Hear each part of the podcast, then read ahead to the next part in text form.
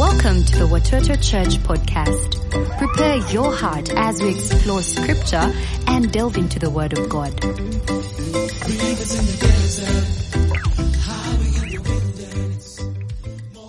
Jesus is our refuge. Jesus is our hiding place. When life doesn't work out and we don't know where to go and we don't know where to turn, we can turn to Jesus. And I tell you what, if you've not put your faith in Jesus, I want to encourage you to do that. Jesus is the friend that sticks closer than a brother. He is so faithful.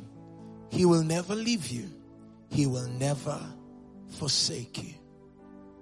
Lord, we thank you for your incredible love for us. You are our refuge.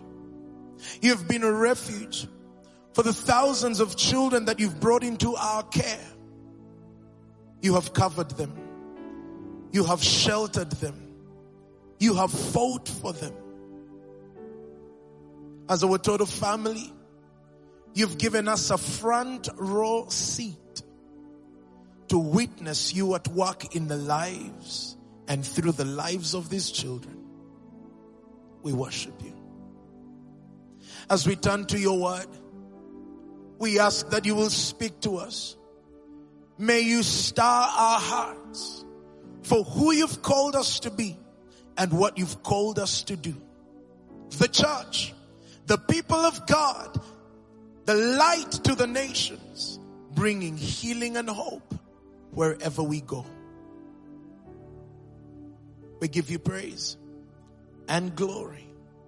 In Jesus' name, let the church say amen, amen, and amen. Fantastic. Once again, for church family joining us online and on air, welcome to our celebration service today. So glad that you and your family could join us. You know what, Total Church, we are incredibly blessed. We have seen God at work over the last 39 years that Watoto Church has been alive and well. God has done such a work. Here is how I want us to start this moment of the word by giving God a big hand clap of praise for all the great things that he has done. Come on, an even louder hand clap to God for all that he has done.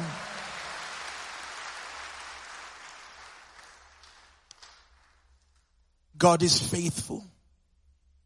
When he speaks a word, it never returns to him void. It accomplishes the purpose for which it has been given. You know, the vision that we carry as Watoto Church is a word from God. He spoke to our founders in the early 90s after Africa had been hit by HIV AIDS like a time bomb. Uganda had been through many years of civil war. And so many children were left parentless through no fault of their own, walking the streets of this nation.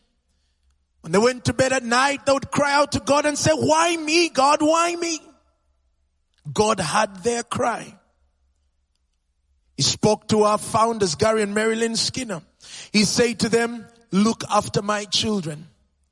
They initially struggled because they wanted to pastor a great church in the city that God had called them to plant in 1984, the Easter weekend. And Gary said to God that you called me to pastor this great church. God, that's what I want to do. I, I don't want to look after children because children pee their pants. God said to Gary, I didn't send you to Uganda to do what you want to do. I sent you to Uganda to do what I want you to do. Look after my children. Gary immediately realized that God was speaking about the orphan crisis that had hit Uganda. He knew that the church needed to respond. God led him throughout scripture and took him on a journey to understand the plight of the poor, the orphan, the widow. And God made it so clear to him that he was concerned about what they were going through and he was calling his people, the church, to respond. And so in the 90s, 1994, we began the work of looking after orphaned children. In 1994, the first children's choir traveled to tell the story of what God was doing, rescuing the lives of little boys and girls. And the choir was not telling a sad sob story. The choir was telling a glad story. They were saying to the world, look what God has done. And they would sing and they would dance and the presence of God would fill the room where the children sang. And then they would make an invitation to people to be a part of rescuing many more lives because there were so many children in Uganda that were orphaned. So we responded. By the grace of God, over the last 30 years, we have been able to rescue more than 6,500 little boys and girls. It is absolutely amazing. In fact, today, there is about 3,600 children that live in our three Watoto villages. Some of you have had the opportunity to be there. It's beautiful what God has done. In 2008, as vulnerability had changed, the face of vulnerability had changed in Uganda. One day, Marilyn is having her devotion time and God speaks to her about paying attention to a new crisis that was looming. Was the crisis of the woman in our neighborhoods that has been abandoned, that has been left to fend for her children all on her own, possibly widowed, possibly diseased with HIV AIDS.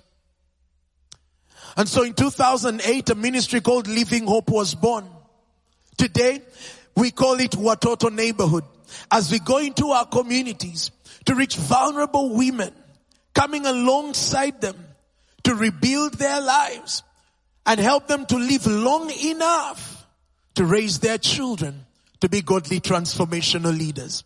And over the last 15 years, God has allowed us to come alongside more than 6,000 women that have come through our neighborhood program. All of them today standing on their own, looking after their children. Their best days are not behind them. Their best days are ahead of them. This is what God has done. It is nothing short of a miracle. God has called us this year as Watoto Church to pioneer again. Everyone shout, pioneer again. God wants us to go after this vision with all of our hearts, just as if we were beginning. This year, we say there's three things that we will always do. One, we will always reach the lost who are far from Jesus. Two, we are committed to discipling them so that every single one of them will be a godly transformational leader, a responsible Christian and a productive citizen.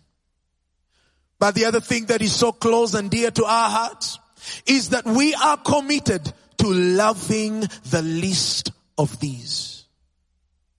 that's what I want to talk to you about loving the least. And today I, I want to answer three questions. One, who are the least? What is God's heart for the least? How does God care for the least? For us to understand this, I want us to turn to Matthew chapter 25 in your Bibles. We're going to read verse 31 to 40. The words that we're going to read are the words of Jesus. In the middle of a conversation, as he talks to his disciples about the end times. He was talking to them about what will happen at the end of life as we know it. He talked to them about the signs. Then he talked to them about his own return. He talks to them about the ten virgins. And as he illustrates for them what will happen when he returns, he talks to them about the parable of the talents or what is known as the parable of the bags of gold. And then he points them towards the day of judgment. Can I just stop there to say Watoto Church? Jesus is coming back one day. Jesus is coming back one day. And there will be a judgment. And I tell you what, when we read this account in Matthew 25, 31 to 40, we get a glimpse of what is really close to the heart of our Lord and Savior Jesus. The Bible tells us Jesus said, when the son of man comes in his glory and all the angels with him, he will sit on his glorious throne. All the nations will be gathered before him and he will separate the people one from another as a shepherd separates the sheep from the goats. He will put the sheep on his right hand and the goats on his left. Then the king will say to those on his right, come, you who are blessed by my father, take your inheritance, the kingdom prepared for you since the creation of the world. For I was hungry and you gave me something to eat. I was thirsty and you gave me something to drink. I was a stranger and you invited me in. I needed clothes and you clothed me. I was sick and you looked after me. I was in prison and you came to visit me. Then the righteous will answer him, Lord, when did we see you hungry and feed you? Or thirsty and give you something to drink? When did we see you a stranger and invite you in or needing clothes and clothe you? When did we see you sick or in prison and go to visit you?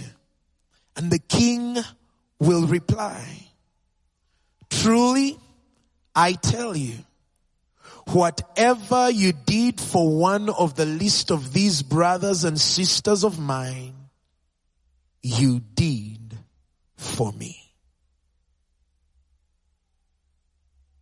These are the words of Jesus. It is a day of rewarding those who had lived their lives in a way that captured the heart of our Lord and Master Jesus and had spent their lives for the things that are close and dear to his heart. He says, truly I tell you, whatever you did for one of the least of these brothers and sisters of mine, you did it for me in verse 40. It is so clear from this portion of scripture that the least of these are those who are hungry, those who are naked, those who are thirsty, those who are in prison, those who are orphaned, those who are widowed, the desperate, the destitute. Those are the list of these. Those whom society has rejected and abandoned. Those whom family wants nothing to do with. Those who are the outskirts of society. Those who are marginalized. Those are the list of these. We are all surrounded by the list of these. In our own families, we have people that fit this description. And we go at lengths to do anything we possibly can to give them a chance at a future that is filled with hope. You know what Jesus said? Jesus said, the poor you will always have among you. It is true. Here in Kampala, Uganda, or in any nation around the world, we are surrounded by people who live in deplorable situations who live in deep poverty, who look at the future and they don't see better days. Instead they cry out, Oh God, why me? They're rejected and abandoned and they don't feel like they have a chance at life. They are the least of these.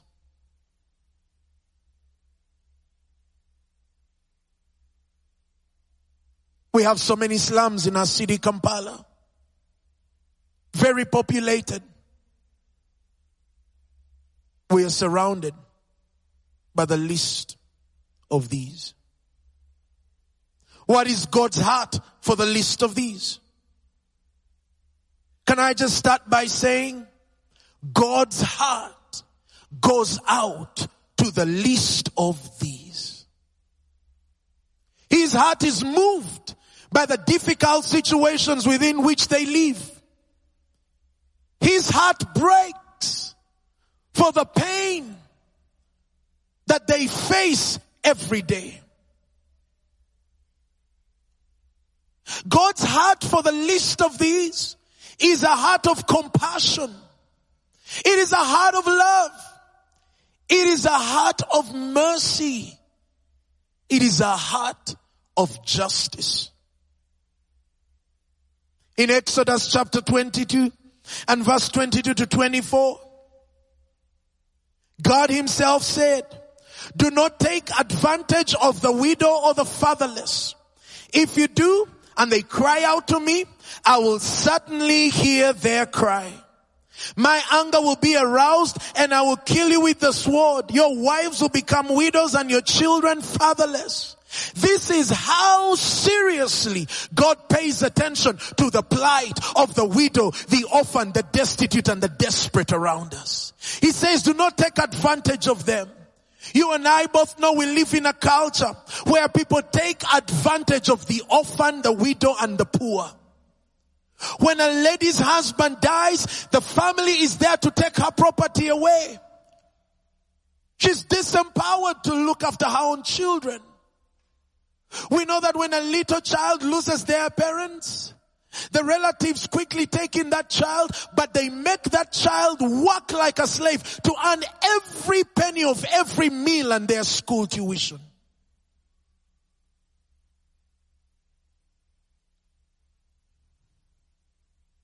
We live in a system where the poor are taken advantage of, where they work and are not even paid the wage that they deserve. God says do not take advantage of the orphan, the widow, those who are fatherless, because they are close and dear to his heart. He has compassion over them.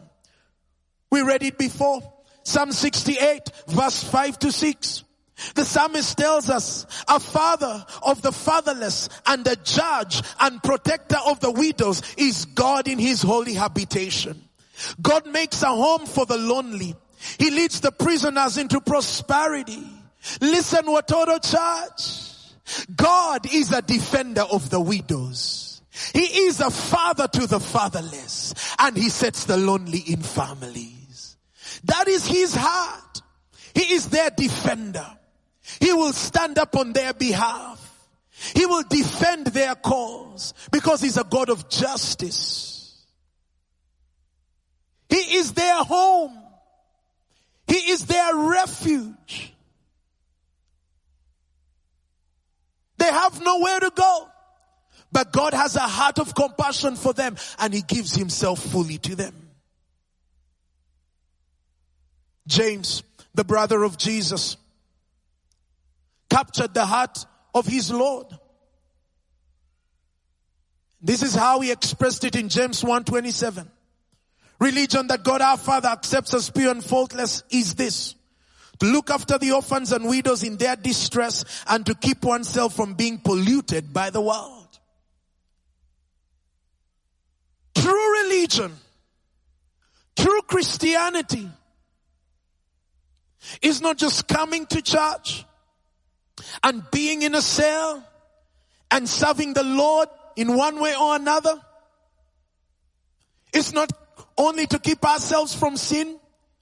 It is to have a religion, a faith that is practical, where we have our hearts moved by the pain and brokenness of the poor in our communities. You see, true religion that pays attention to the pain of the broken around us is really a revelation from God. It's like God open your eyes to see what he sees. He helps you understand. Do you see that little boy and girl? I have a purpose and plan for them. You see that lady that is struggling in the community? I am committed to them just as I am committed to you. True religion will break our hearts for the things that break the heart of God. True religion doesn't just keep us within the four walls of these amazing buildings. True religion will push out to God, push us out of this building to go into our communities and do something about the pain that is around us. That is true religion. That is the religion. That is the Christianity. That is the faith that God accepts as pure and faultless. It's not just a faith that is theological. It is a faith that is practical. Because a faith without works is dead. And so the works of faith are demonstrated by how our hearts are moved. In fact,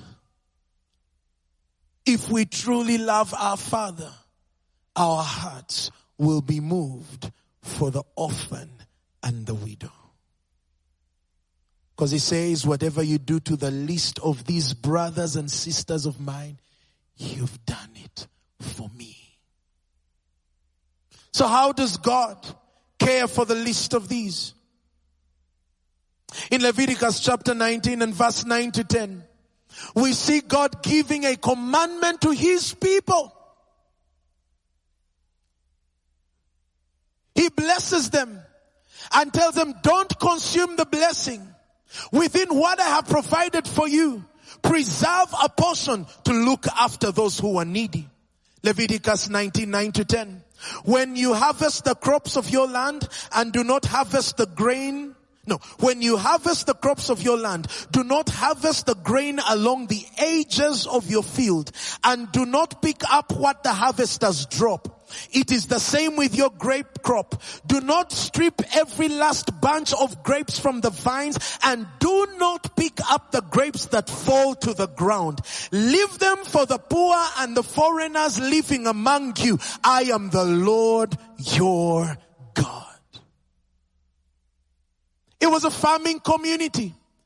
When they were to harvest the crop that was at the fence, the edge of their farm, they wouldn't touch. So that when the refugee, so that when the poor would be walking along, they would have something to eat as well. Watoto Church, God has blessed us so that we can be a blessing with the finances that God has blessed us with. God is saying, don't consume everything. Make room in your resources for the poor, for the orphan and the widow. Because I want not only to provide for you, I want to provide through you. We have a responsibility.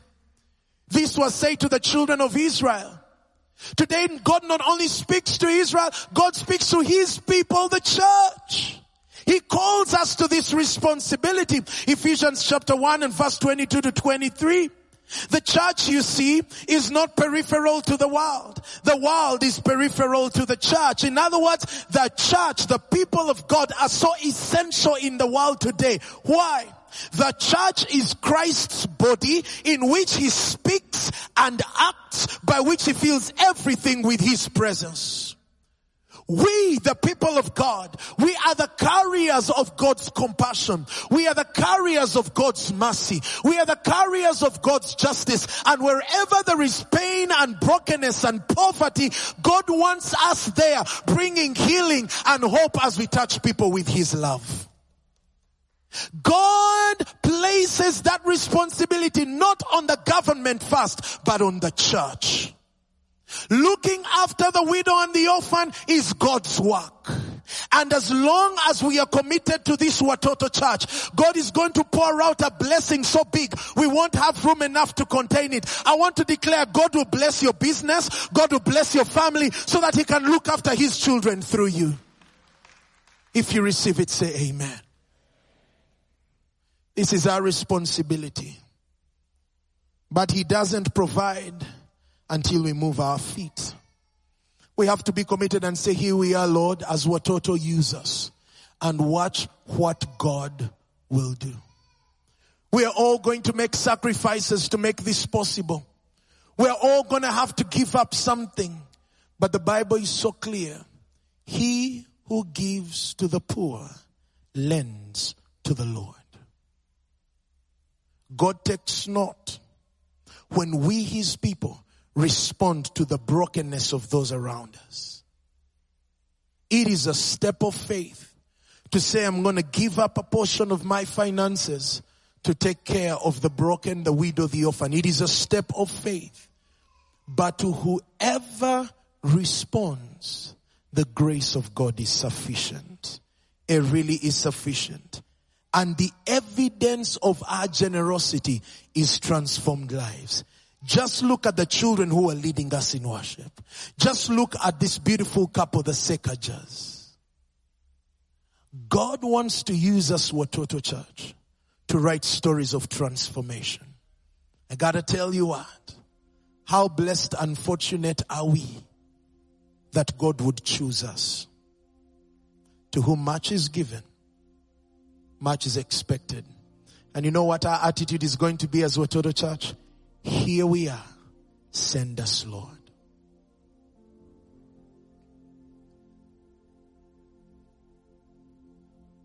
It takes the generosity of so many people around the world to raise these godly transformational leaders here at Watoto. I want to invite you and your family. I want to invite your company. I want to invite your business. I want to invite your organization. I want to invite your cell family. I want your biological family to be a part of this dream. God is at work and we get to be a part of it. We are transmitters of God's compassion, of God's mercy, of God's love. For a child out there who's not experienced better days, we are the hands and feet of Jesus that are going to carry them over the line into God's very best days for them. Together, as we love the least, we're going to see Jesus do a work that no man can do. All for his praise and for his glory in Jesus' name. Shall we pray together? Lord, what a loving father you are. You are father to the fatherless. You're a defender of the widows. You love the least of these. And you're calling us, rallying us, mobilizing us as Watoto Church to be your hands and feet to the least of these. This is true religion. This is not just corporate social responsibility. This is faith at work. And God, over the last 30 years, what you have done is nothing short of a miracle. But we know that you're not done. We are just getting started. So Lord, as Watoto, we say, here we are, use us. Beyond Watoto, God, I pray. Thousands and the millions that are joining us online and on air. Together we have a here we are, send me attitude. Take what we have, take what we give, and use it to rebuild the broken lives of many for your fame. With every head bowed and every eye closed, no one looking around. We're talking about children that have been separated from their families, orphaned and abandoned. But you know, friends, there is one thing that separates us from God. It is sin. The Bible says, for all have sinned and fallen short of the glory of God. None of us is without sin. Sin breaks our relationship with God. But I'm so glad that that's not the end of the story. God in His great love and mercy for us sent His Son Jesus to die in our place so that He can take the punishment of sin that should have been ours. He took it upon Himself. And today, Jesus is reaching out to you, my brother, my sister. And he's saying, I want to rebuild your relationship with your Father in heaven. He's making an invitation to you to turn your back on sin and anything that does not please God and surrender your life to Him as your Lord and Savior. And here is His promise. He will forgive all your sin he will fill you with the Holy Spirit and He will make you a child of God. The Bible calls it being born again. So with every head bowed and every eye closed, you're in this place. You say, Brian, that's me. I am in need of God's forgiveness. I want to surrender my life to Jesus as my savior and my master. Wherever you are, seated right here, downstairs, upstairs, or in the overflow, will you lift up your hand and say, Brian, that's me. I surrender my life to Jesus. Jesus loves you so much. Lift up your hand wherever you are. Lift up your hand. Surrender your life to Jesus. Thank you. Thank you. Lift it up real high. Thank you. Jesus is that hand. Thank you. Jesus loves you so much. Here in person, lift up that hand. Thank you. Jesus sees that hand. Upstairs in the overflow, Jesus sees that hand. You're joining us online. I want you to lift up an emoji of a hand and type, I give my life to Jesus. Do it right now. Do it right now. You're joining us on air in that room where you are. Will you lift up your hand? Jesus is in that place. Jesus sees your heart. Will you lift up your hand? Give your heart to Jesus. Thank you. God bless you. Thank you. Thank you right over there. Thank you, my brother. God bless you. Jesus sees that hand. You might be here and you're saying, Brian, I, I also want to recommit my life to Jesus. I'd lost my way. I'd gone back into sin, Brian, but today I recommit my life to Jesus because I know that He loves me. You're recommitting your life to Jesus today. Lift up your hand as well. Jesus loves you. Jesus will never push away. Thank you. God bless you. Thank you. God bless you. Lift it high to Jesus. Thank you. God bless you. Jesus sees that hand. Thank you. Only Jesus saves. Will you lift up your hand and recommit your life to Jesus? Thank you, sir. God bless you. Jesus sees that hand. Anybody else, you're recommitting your life upstairs, downstairs in the overflow. Lift it high. Thank you, sir. God bless you. You're joining us online. Lift up an emoji of a hand and type, I recommit my life to Jesus. Do it right now. Jesus will never push you away. Jesus loves you. You're joining us on air. Lift up your hand as well in that room. Don't be ashamed. Jesus loves you. Lift up that hand and recommit your life to Jesus.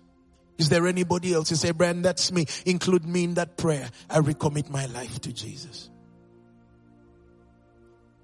Will you keep that hand lifted up in the air to Jesus? Here's what I want you to do right now. Will you pray this prayer after me and mean every word you're praying from the bottom of your heart as you make a personal commitment of faith to Jesus? Church, let's all pray together and encourage those who are praying this prayer right now. Everyone praying as loud as you can. Dear Jesus, thank you for loving me. I recognize that I am a sinner and I need a savior. Jesus, you are the only savior.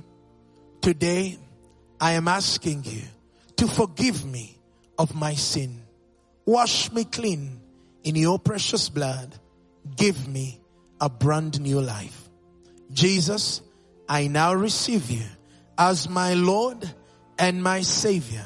And from this day, I believe that I'm born again, that I'm a child of God.